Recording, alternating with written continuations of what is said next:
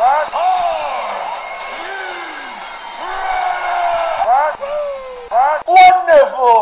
What's up, everybody, and welcome to Wipe That Smark Off Your Face, the pro wrestling themed podcast brought to you by the Nerdpool Podcast. As always, I am your host, the fat fool that loves Deadpool. Yes, it's me, it's me, it's a J-M-I-E, your 77th favorite podcast host, and as always, your Sherpa into the world professional wrestling, brother. And today's episode, we're going to be talking about my recent trip to Nashville, Tennessee to see AEW Dynamite. AEW All Elite Wrestling, started by the Young Bucks, Kenny Omega and Cody Rhodes, with Tony Khan, the owner of the Jacksonville Jaguars, as a backer.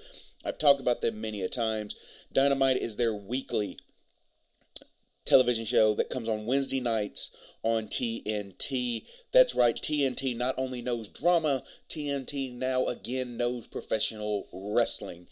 The show has been on for roughly about two months now, going on two months, and it has gone head to head with WWE's NXT on the USA Network and has beat them every week in the ratings you know, by a little margin or a big margin, they're winning the ratings war on Wednesday nights.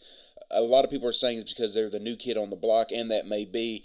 It's a different type of wrestling than what you're used to. It's different than the normal WWE stuff that's been going on the PG era. They are cussing a little bit more. They're TV 14. They're being a little bit more edgy, more aggressive. Not exactly the Attitude Era, but they're doing as much as you can do in the Attitude Era nowadays and still keeping big name sponsors. Recently, they came to the Nashville Municipal Auditorium. Um, and me and some friends took the the voyage, took it upon ourselves to go and watch this this pro wrestling just to see how it is live, to see if the energy of the crowd is as good in Nashville as it has been in the past, and to see if we can keep up that momentum of AEW fandom and keeping the crowd looking amazing on TV. So we took the voyage and we got there right around the time they opened the doors. Um, as we go inside, the place looks like it's packed. There's a lot of people walking around, a lot of AEW t shirts, as you would expect and it seemed like a lot of pro wrestling fans. First off, I will say this: don't know why security was taking out people's signs. I have no clue why. I don't know if it's something to do with the uh, Nashville Auditorium. I don't know if it was AEW.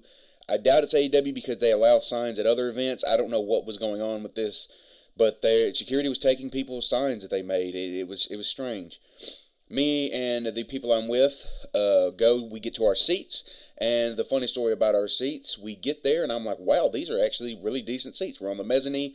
We're we're above the ring, so we can see everything. We're, you know, within 50 feet of Jr. Uh, Excalibur and Tony Schiavone. We're there. We're sitting. We're ready, and this security guard, I'm guessing somebody that works for Nashville Municipal Authority, we're guessing, because I really didn't see anything that said that he works there. But anyway, he comes up and he asks the all important question How did you get to your seats? We walked. Simple answer. I don't really know where this is going. Are we getting punked right now? He said, Well, we got a problem. This whole section has been blocked off. Now, granted, I will say that the section next to us held TV cameras.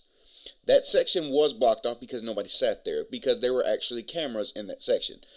He tried to tell us that our section was blocked off and that we couldn't sit in the seats that we had purchased. So all three of us generally inquire, well, what are we supposed to do? He says, go to the ticket counter. You are out of your fucking mind. If you think I'm going to go down there out of my seat that we paid for and walk over and see if they can relocate it. So unless you're putting me on the floor, get out of my face. And all of a sudden, his superior brings some more people to our section. And he said, Oh, well, that's it's okay. My superior, my superior tells me that it's fine.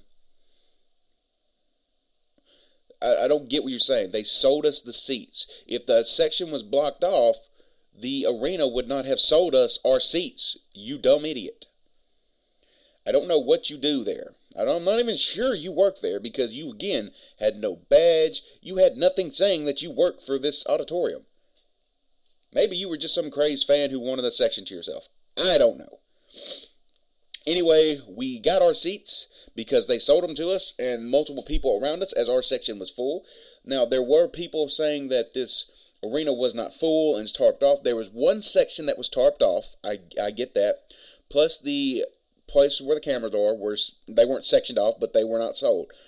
There was probably a couple hundred seats available in this entire arena, uh, auditorium, however you want to pronounce. There's a couple hundred seats available, but it was mostly for that. It was packed. You know, uh, almost every seat was full, and the crowd was amazing. The crowd was awesome. The crowd was intense, and it made me proud because a lot of the fa- the I've been to a multiple multitude of wrestling events recently, and you know over the past few years, and the NXT events I go to are always hyper. They're always the fans are into it. They love it. When I go to Raw, SmackDown, even pay per views, the fans they're, they're just they sit on their hands. They're quiet. I don't know what it is. It seems like the AEW fans are a more rabid fan base. They get more into it. They they enjoy it more, and that's why I personally am enjoying and loving this because when the fans are into it, pro wrestling as opposed to any other sport, and yes, I did call pro wrestling a sport, as opposed to any other sport, pro wrestling is just as much about the fans as it is about the performers because the performers can do their best, but if the fans aren't into it, if we're quiet, then it comes off as the shits. Or, you know, us as the fans can take a match that's not that good, be hyped and into it because of the people there, and make the match good because of our energy. And that's why I think pro wrestling as a whole is, is just as much built on, and predicated on the fans being into the product as it is the workers giving their best and all for it. Uh, there are three matches that are going to be that were taped for AEW Dark. Our special guest announcer for the night that was going to commentate with Excalibur on AEW Dark was the natural Dustin Rhodes. First time I've ever seen Dustin Rhodes in person, and he looks great. I didn't get to see him wrestle because he is nursing an injury or a kayfabe injury from being attacked by the Inner Circle, which is Chris Jericho's group. Uh, the dark matches, the first one, we got Strong Hearts out of uh, OWE in China taking on the Young Bucks, which shocked everybody that the Young Bucks were in the dark first dark match of the night. This was the opening match, and it was big. And the match went on well. It was different than normal Young Bucks. There was there was high flying, but there was great tags. The crowd was really into it. Again, the Young Bucks are super over with this fan base, and can be over with general audiences because of that they they bring in the the spirit of the Rock and Roll Express, of the Midnight Rockers, of anything of you know, just these teams that have always had this rock and roll with the flares and and there's just the young look. They have that, and they can be big on the main stage, and I think they're going to be big on the main stage. Uh, Young Bucks pick up the win with the Meltzer driver, which I popped huge for because I've never seen the Young Bucks perform. That's the thing. Most of these people performing, the the ones that are newer, I, I of course I haven't seen, but you have some big names that I've never got to see wrestle, and big names. And the Young Bucks were one I've always wanted to see and I finally got to see it, and I got to see the Meltzer driver, and I popped huge for it. Next up, we're going to start AEW Dynamite. We get to see Jim Ross and Tony Schiavone come out to join Excalibur. Great seeing them. I've never seen these guys live. I, I just I never have. I've never got to see them live, and this is the first time I've I've got to see it live. And again, this was really cool for me to be able to see these two legends out there, and I'm going to bring it up as I haven't seen most people live. We start off AEW Dynamite. They show you know the recap of what happened from Full Gear, and we get Michael Nakazawa in the ring, waiting for Jon Moxley as he makes his entrance, or as Justin Roberts calls him, Jon Moxley. Sorry, I just it, the way he says it with just enthusiasm. This is basically kind of telling the story of what happened with Kenny Omega from Full Gear at their lights out match. We get Kenny Omega not being cleared. His back is shredded and looks gnarly. He's got a black eye that's really looks fake. Um, I, I, don't know if it is, but I'm pretty sure it is. It just it, it just looked fake. He wasn't medically cleared, but Mox is, so this is going to continue the story. Nakazawa was there with him. We see Nakazawa with his baby oil take it out like he normally sprays on himself to get out of the situation, throws it away. This match goes forth really quickly. It's about a two three minute match, basically a squash match. Moxley hits the paradigm shift, one two three, picks up the microphone and says that one counts, kind of throwing it at Tony Khan. You know that he's had a bunch of unsanctioned matches. This one counts. This one goes on his record, and he is saying basically that nobody can compete with him. He is the baddest man in pro wrestling. He's the scariest man in AEW. He's going to just run through the roster and prove that he is the baddest MFer in the company. And anybody that wants to step up can. I'm expecting somebody to come out right then. We get nobody answering the call at this moment.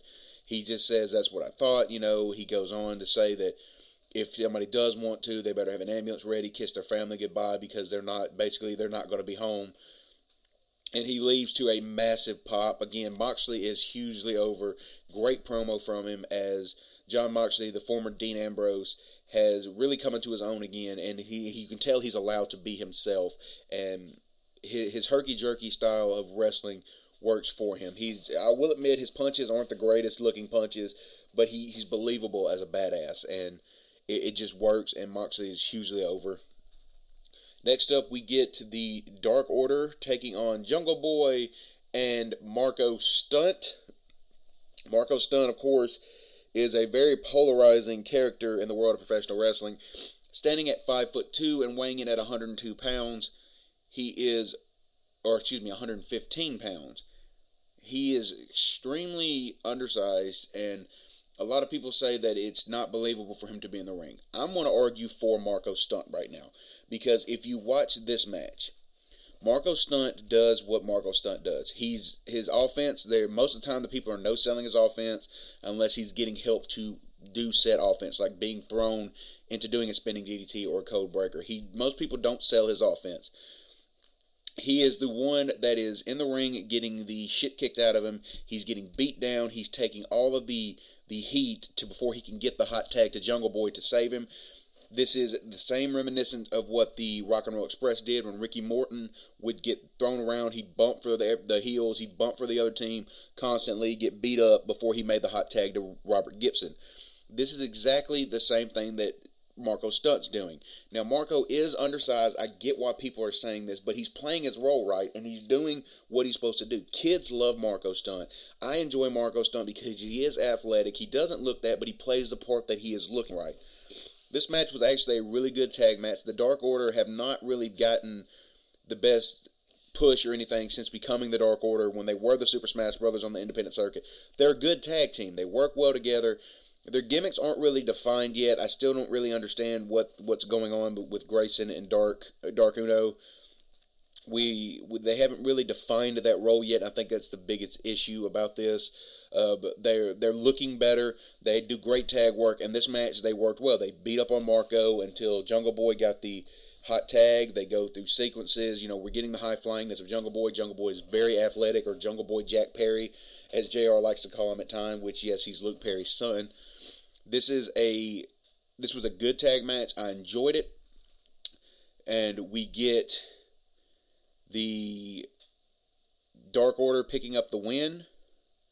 After the win, after they pick up the win using their hitting their finisher on Marko Stunt, after they pick up the win, they grab a microphone, which is the first time we're going to hear the Dark Order speak. Dark Uno starts putting over Marko Stunt, saying that he's undersized, saying that he's doing great, and people should basically be embracing Marko, which is weird. They're the heels. They're like, what are you going here? He offers Marko the chance to be better by joining the Dark Order, joining, becoming a creeper. He said, I can make you stronger. I can make you better. I can take you to another level. Offers him, offers him one of the creeper masks. Marko looks at it, kind of reaches like he's going to take it. Jungle Boy jumps in the ring, throws the mask down, says that's not happening. He's with them. And then Dark Uno says, I understand completely. And he says, take him out. And so they jump Jungle Boy and Marko Stunt. Now, me as a fan, I know where this is going because there's a third member of the Jurassic Express that has been injured recently, and that is Luchasaurus, the six foot six, 270 pound behemoth that is their heater and one of the, and really over with the fans in AEW as Marko and Jungle Boy are getting beat, I, I look at my friends and I say, "We're getting Lucas Luchasaurus. Like he's coming back. I know he's coming." And then, boom, that music hits to a tremendous pop, a huge pop. He comes out and he just starts laying out creepers, headbutts, kicks. He hits a black mass, which they're calling the tail whip, which is a spinning back kick to three creepers in the ring. He choke slams one of them. He throws one of them over the ropes. He's beating the hell out of Stu Grayson, or now Grayson. We get the return of Luchasaurus, which I didn't expect. Uh, he was supposed to be out till January.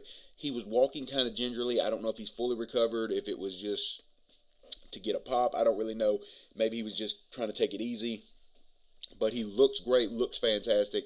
And again, getting his return was something I didn't expect, and it popped me as a fan. And so that was that was a that was a big moment for us and AEW and Nashville. You know, I haven't seen something that big in a while. Next up, we are getting Shawn Spears versus Peter Avalon, the Librarian, versus Darby Allin in a triple threat match. Shawn Spears comes out as, of course, he is accompanied by the legend Tully Blanchard, one of the former Four Horsemen, the greatest in ring competitors to ever step foot in a professional wrestling ring. Out next is the librarian, Peter Avalon, followed by the librarian, Leva Bates, or as I like to call her, Leva Booty. You know what I'm saying? Yeah, that's right. Peter Avalon. Now, guys, I'm going to say this again. Peter Avalon's a great worker. He really is. In this librarian gimmick, it's made one of the gimmicks that's meant to get heat. It's meant, not meant to be big. And he's being kind of used as a jobber. I hope eventually they can use him because he is a really skilled in ring talent. Um, again, he's helped. He helped uh, train David Arquette, and David Arquette's become a, a decent professional wrestler recently. I know that's strange, but he has actually become a decent professional wrestler. And Peter Avalon's a good worker, and he's doing the traditional heel of bashing the town he's in and everything, and it it's getting them heat. A lot of people are saying it's go away heat. It's heat, and people are booing him, which is something you're not getting a lot nowadays. People, it's hard to get boos, you know, when you're being a heel, and he is one of the ones that's doing it. And so my hats off to him, and I applaud him for doing it. And out comes next Darby Allin. Darby Allin is massively over. I mean, this is one of the loudest pops of the night. Is when we see Darby Allin. He comes in the ring. The match is going on. Peter Avalon dives off the top rope, misses both of them. As it's going on, Joey Janela comes out and attacks Shawn Spears, and they fight to the back. So we're continuing the feud with Joey Janela and Shawn Spears. We'll see how that goes. Janela gets a huge pop. Janela's getting over with this crowd. Again, a lot of people aren't liking Joey Janela, and they keep bringing up that he he doesn't look like a professional wrestler. There's a lot of people that don't look like professional wrestlers. There's a lot of old school people that didn't look like professional wrestlers that are professional wrestlers. You know, uh, Harley Race didn't really look like a professional wrestler, but you saw him being a professional wrestler. I'm not putting Joey Janela in that same thing with Harley Race, but I'm just saying if he's getting over, then who are you to tell somebody that they're not a professional wrestler if they're getting over, which Joey Janela is massively getting over. We see Darby Allin end up scoring the pinfall on Peter Avalon, which we all knew. Peter Avalon loses pretty much everything now. Then Darby Allin grabs a microphone, and I'm sitting there thinking, I'm like, so they went from not cutting a lot of promos. With the first few weeks, I think they were just showing everybody the athleticism and trying to cram as much wrestling in as they could, just so people could see how athletic their roster is. So as we're getting into this now, I'm seeing, and I was like, wow, another promo. I was like, I'm not complaining, but like they went from having none to everybody's done one so far. And he picks up the mic and he just is perfect his promo. He just says Jon Moxley. When he says that, the entire crowd pops huge. I accept. Next, so next week we're getting Jon Moxley and Darby Allin. Could be insane, could be vicious, and these two I think are going to have good chemistry together because they both have that style. Moxley is going to beat Darby Allin. He's going to, you know, beat him down. Allin's just going to keep coming back. And I think this is going to be a earning the respect of Jon Moxley type situation. But it was it was a great moment, big pop from the crowd. Next up, we have Nyla Rose taking on a local enhancement talent. I'm sorry, I forgot this the woman she's wrestling's name. Nyla Rose, another controversial figure in the world of professional wrestling, as she is a the first transgender professional wrestler signed to a major promotion. Uh, Nyla Rose, a lot of people have been complaining because she's a quote unquote man wrestling women. I'll tell you my aspects like I've told everybody. uh, that's ever argued this. There are differences there. I get that. I'm not getting political into that. But this is professional wrestling. She's lost more than she's won. She's not afraid to do the job. And in, in the world of professional wrestling, any advantages that you may or may not have aren't really going to be apparent when you know you you have a predetermined booking of how the match is going to end. But in this match, she does what she does. She beats the ever loving hell out of the local enhancement talent. She wins a squash match, and she goes to the back. Nyla Rose has recently turned where she's just basically saying that I'm going to be the badass I'm meant to be, and I'm going to run through the women's division. She has been doing it recently, and I really, I'm really high on Nyla Rose. I think that she's got a huge upside, and I look for her to be the AEW World Champion sooner rather than later. Especially since, spoiler alert, uh, Awesome Kong has already openly said that she is basically taking Nyla under her reign, wing and she's showing her how to play that, that monster heel role. And you can't have a better you can't have a better tutor or mentor in that field than Awesome Kong. Speaking of which, Tony Schiavone is the next, and he is interviewing Allie, who's saying that she's been on Dark, but she's ready to step into Dynamite. Allie is a beautiful woman. Her wrestling skills are they're okay. She's still, I mean, she's been in the business for a while, but for some reason she's still fairly young to a new audience. Um, she's talking about getting ready to, you know, take the the the women's division by storm and out comes Brandi Rhodes and Awesome Kong. Uh, I knew this beforehand because if you we were look, I was looking at the monitors or the big screens they had up, and I saw these candles pop up and they blow out. And I was like, "What?" I was like, "Brandi Kong." I knew how this is going. I still don't know where this is. This whole gimmick is. I don't know if it's a Frankenstein's monster thing. I don't know if it's a witchcraft, a voodoo. I don't know how these gimmicks are going. They come out. Awesome Kong beats Allie down, takes out a knife, and cuts her hair as she did at Full Gear to Bea Priestley. Apparently, this is her gimmick now of taking trophies or locks of hair. There's a woman with a knife cutting a woman's hair on national TV, and she's twirling a knife. I don't know if it's the best look, but Awesome Kong looks serious in the role and looks badass. I love Awesome Kong. I've always loved Awesome Kong. If you don't know who Awesome Kong is, go and find the uh, TNA matches with Awesome Kong and Gail Kim. Pick one; it doesn't matter, and you will see the, some of the best women's professional wrestling matches you've ever seen. As those two are two of the best. Awesome Kong is a great monster heel for women's wrestling. She's a great, uh, she's a, a great woman overall. From just listening to her own podcast and her personality, she doesn't seem like that type, but she is she is amazing and she is a pioneer. And my hats off to her because I, it, it's just amazing everything that she has done for the business.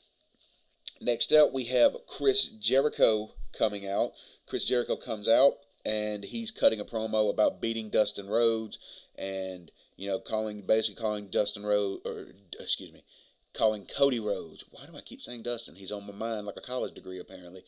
Cody Rhodes, he just beat Cody at full gear. He's calling him an entitled millennium bitch and all this that's when we get the entrance for Cody Rhodes. And Cody has not been cleared to wrestle because he has massive stitches and dislocated ribs from the match. Legit injuries, like these aren't kayfabe, these are real injuries.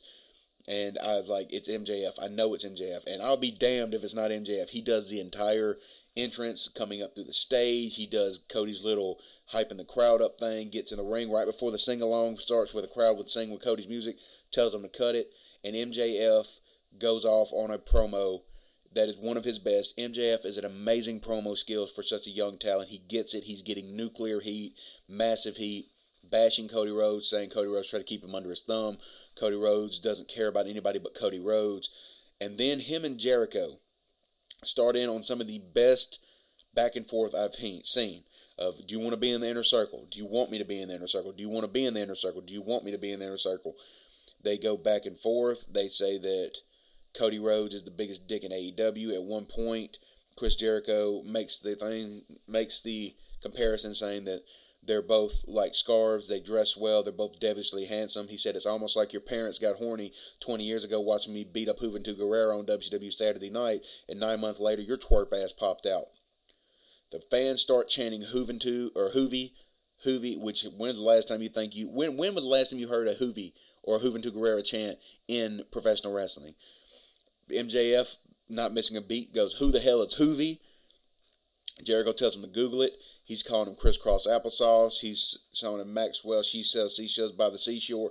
You can tell that this is not scripted. It's a bullet point, and they're going back and forth. Because when my, when MJF calls Chris Jericho crisscross applesauce, you see Jericho thinking of something he can call MJF to go back and forth. They're doing great banter.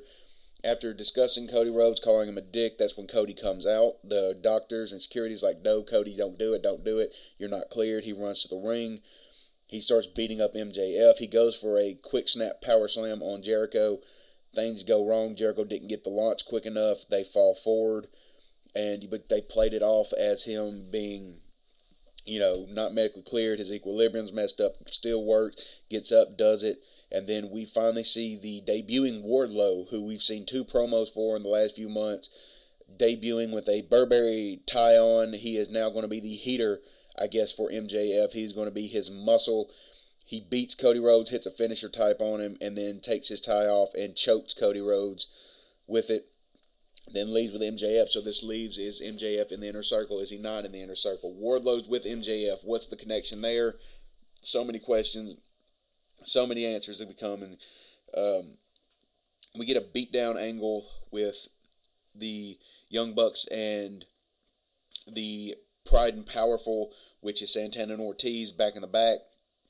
They start beating the hell out of Young Bucks back and forth. At one point, they throw Matt Jackson into a bathroom door. It opens up, and you see Orange Cassidy, who got one of the biggest pops of the night, period. Orange Cassidy is so over with the crowds it is insane. I love Orange Cassidy. I love his comedic stick. I love the fact that he's the sloth of professional wrestling. I know people are saying that he can't wrestle. You've never seen him wrestle. When he does wrestle, he's a very talented in-ring performer. He just it's this is his gimmick until he gets angry or mad, and then he becomes like the Hulk and he becomes a wrestler. Now he gets that pop. They kind of gingerly shut the door. They go back. They come out. They put uh, Matt Jackson through the ring or not through the ring through the entryway. There's a side of it. They put him through it. They get he gets power bombed through it. He gets beat up. They beat the Young Bucks down, and private parties come out to try to break it up to try to do it. It's a great beatdown angle. AEW loves their beatdowns, and it gives you a anything can happen mentality. So we're getting the Young Bucks and Santana and Ortiz again. We'll get that somewhere down the line as basically Pride and Powerful are saying that you know they want the titles, but right now they're going for the titles that the Young Bucks have, and that's the best tag team in the world. It advances the storyline between the elite and the inner circle, and it's just good storytelling, and it's and it was a it was a good beat down angle. We get the main event, which is SCU defending the AEW Tag Team Championships against Chris Jericho and Sammy Guevara. SCU comes out doing their SCU stick. This is the worst town I've ever been. The crowd is popping huge.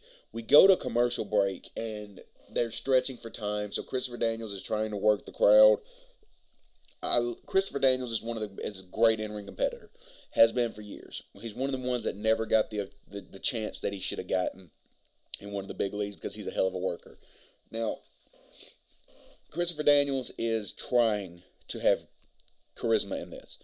He's trying too hard. Uh, you can tell that that's not him. That's not his character. That's not him naturally.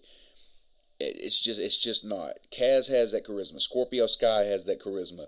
Chris Christopher Daniels just he, he's not not like he has no charisma, but he doesn't have that type, and it just it didn't work. So it's three minutes of him trying to hype the crowd up, doing his little sticks, doing SCU chants, and it was fun. The crowd was into it. But me, I can tell that that's not him. That's not that's not the style of character that he's going to work that he works best with. SCU super over. Um, as Jericho Guevara and they're led to the ring by Jake Hager come out, they're getting massive heat. They're getting booze. They're getting, you know, nuclear heat as we are sitting here and we're trying to see if Guevara and Jericho can win the AEW championship and thus making Chris Jericho double le champion. The match goes forth pretty well, as you would tell. I mean, these are good workers. Sammy Guevara is becoming an up and coming talent. Under Jericho, he has improved massively in just a few weeks with it. Jericho is one of the best performers there is. Scorpio Sky did a great job here, and so did Kaz. This was a great tag tag tag match, fun. It kept the crowd into it. the entire time. The entire time, the crowd is just they're, they're eight in on it. There's you know cheering the the the heels or cheering the baby faces, booing the heels. It's just it's working. We see a roll up as Scorpio Sky rolls up Chris Jericho and gets a one two three, thus making him the first person to pin Chris Jericho in AEW, the first person to hand Chris Jericho a loss in AEW. And whether the story means something down the line or not, we'll see. But more than likely, it will, as I think Scorpio will eventually become the single competitor for SCU. As we go to the end, Jericho's pulling guardrails out. He's throwing a fit. He's hitting He's hitting stuff with chairs, reminiscent of his old WCW days. He's throwing a temper tantrum because he just lost. As they go up the entryway, the the night's over. You know they, they've they've already cut the feed.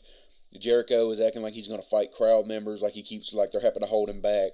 It's a fun spot. It's fun to see that tantrum throwing Chris Jericho as you go to it.